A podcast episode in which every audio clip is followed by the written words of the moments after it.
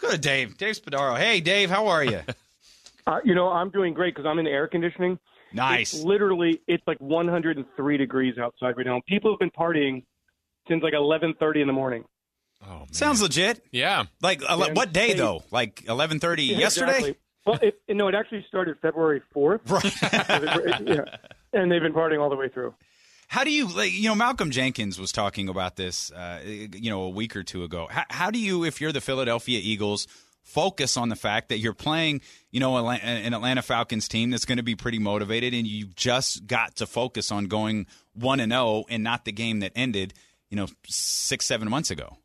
Yeah, seven months and two days, but who's counting? No, yeah, no one's Um, counting. No one's counting. No, no one in Philadelphia is counting. Um, so yeah, it's that's probably the biggest challenge. You know, very, very uh, a high level of emotions.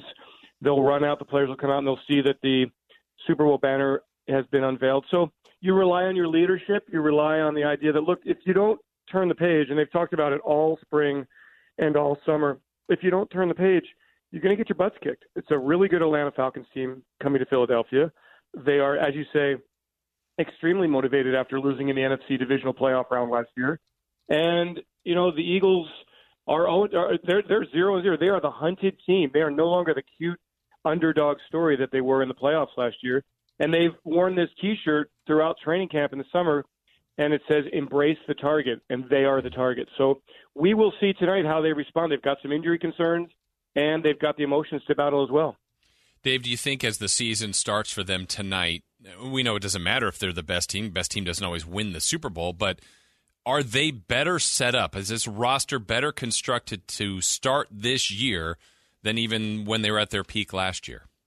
Not, not, no, not when you don't have Carson Wentz at the quarterback position. So they, there was a period of time, as you know, during a nine-game winning streak last year, where they were just pounding teams. Carson was arguably the best quarterback in the NFL. The defense was terrific. They had a balanced attack. They got Jay Ajayi uh, starting in November. So no, they're not at that level. Not when you're without Wentz and you're without Alshon Jeffery on offense, and you're without Nigel Bradham, your starting strong side linebacker on defense, who's suspended for this game. Um, and then you've got players who haven't played in the preseason, Jason Peters and Darren Sproles back, but you wonder if they'll have some rust to knock off early in this game tonight. Do you? We were just talking about Carson Wentz, and I think he's coming back next week. Now I'm not there. I have no reason to like. I have no inside information on that. Like, is Carson? Do you think that Carson Wentz is playing in week two? You know, it, it's so hard to answer the question, and everybody here has asked about it a thousand times. And here's why it's so hard. Literally, it's it is the decision of a medical team based on what they see through the MRIs or how whatever they're doing to test Carson and the solvency of his ligaments in his knee and the structure of his knee to take a hit. And the difficult part is so so on one side you're just waiting for that clearance. And then you watch him play and practice, and he's just phenomenal. He looks amazing, but he hasn't been hit. But the, he plants. There's no hesitation. I mean, he, he's he, the, the arm's still a rocket. He's still really mobile. I would think in the next couple of weeks. I don't know about next week. Um, it is a it is a mini bye week this weekend because we just don't know when the Yeah. doctor is going to say you are cleared. How about on the Nick Foles uh, side of things? He was so terrific when it really mattered most last year. He had that uh, little blip in the preseason there against uh, the Patriots, but he's 100% for tonight? Yeah, he's 100%. He played really poorly against the Patriots. He played really poorly against the Browns the following week in the preseason. Uh, but the Eagles, look, they as they did in the playoff round last year. If you remember, Nick Foles struggled going into the playoffs. He replaced Carson in December, December 10th against the Rams, then started in New York threw four touchdown passes, played against the Raiders on Christmas night, didn't play well, played against the Cowboys in the regular season finale for a quarter, didn't play well. So at that time in Philadelphia, a lot of concern about Nick Foles. So then the Eagles took those two weeks, that, that bye week they had, and they reinvented the offense. And I think that's what they've done since the end of the preseason. Uh, I think they've reinvented the offense to tailor Nick Foles. He needs help. He needs a structured offense. He needs protection. He needs good targets. You know, he's he can function very as we- as we've seen at a very high level when the pieces around him are also working. Carson is a player that can take an offense to a totally different level because he's so talented. Nick is not at that level. So for the Eagles to have success tonight against a really fast, good, aggressive Falcons defense, they're going to have to keep Nick out of third and long situations. They're going to have to protect him and they're going to have to run the football. I think this is a game for the uglies to win. They're going to have to run it and beat the Atlanta Falcons at the line of scrimmage. Dave Spadaro, Eagles Insider, Eagles Live podcast with us here on the Lowdown. You were talking about targets there for both Nick Foles and Carson Wentz. Uh, Zach Ertz, is he in this season as the best tight end in football? Um, I don't know. I don't know about that. There's a, you know, Kelce in Kansas City is a pretty special player, but certainly Zach has taken his game to a different level in the last couple of years. Here, he's really he's, he's come such a long way in the red zone. I think he had eight touchdown catches last year, and and and then score the winning points in the Super Bowl. So yeah, and he's and they they drafted Dallas Goedert their first pick in the second round.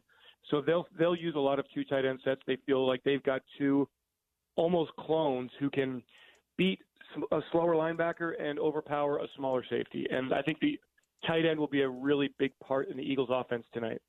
You know, Dave, you brought up uh, the bye week last year, kind of how they got Foles going, revamped the offense. You lose your quarterback that's playing like an MVP. You put in uh, Nick Foles. They have all those other injuries. Part of that credit, a lot of it has to go to Frank Reich. What are they? How are they going to replace him as uh, now he's with the Colts? Yeah, it's a good question. They lost Frank Reich, the offensive coordinator. They lost John DeFilippo, the quarterbacks coach, and they replaced internally with promote by promoting Mike Groh, who did a really good job last year with the wide receivers.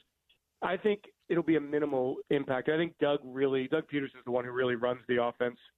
Uh, I think the input from Frank Reich was valuable, but Mike Groh has been here. He knows the, the the collaborative approach that the Eagles take. I just don't. I think when they're all when they're whole, and they've got Carson, they are going to be a dynamic offense. I think they will be extremely difficult to stop. They have every component that you're looking for.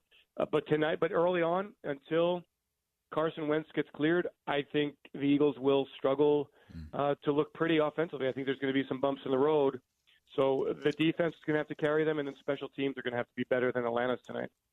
Dave, it's usually written in stone that uh, a team in the NFC East does not win the division in back-to-back years. What do you think about yeah. that uh, division as a whole? I mean, uh, you're absolutely right. There's been no repeat winner in the division since the Eagles did it from 2001 to 2004. And I think the Giants are much improved. They have a scary group of offensive skill position players. I think the Cowboys can rely on that offensive line and a, and a much improved defense. Uh, the, the, the Redskins, I don't really have a feel for. They they had some injuries in the preseason. They have a new quarterback, so I don't have a feel for them.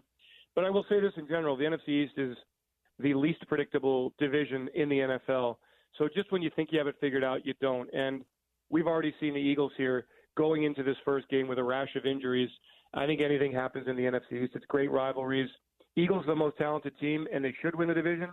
But you know, when you're the when you're the team that's the hunted team, it's a whole new ballgame. So, Dave, what could cause a bigger party in Philly than the Eagles winning a Super Bowl? I mean, the Phillies, well, that would do it. Flyers, what? Sixers, what? What no. could what could uh, overtake this?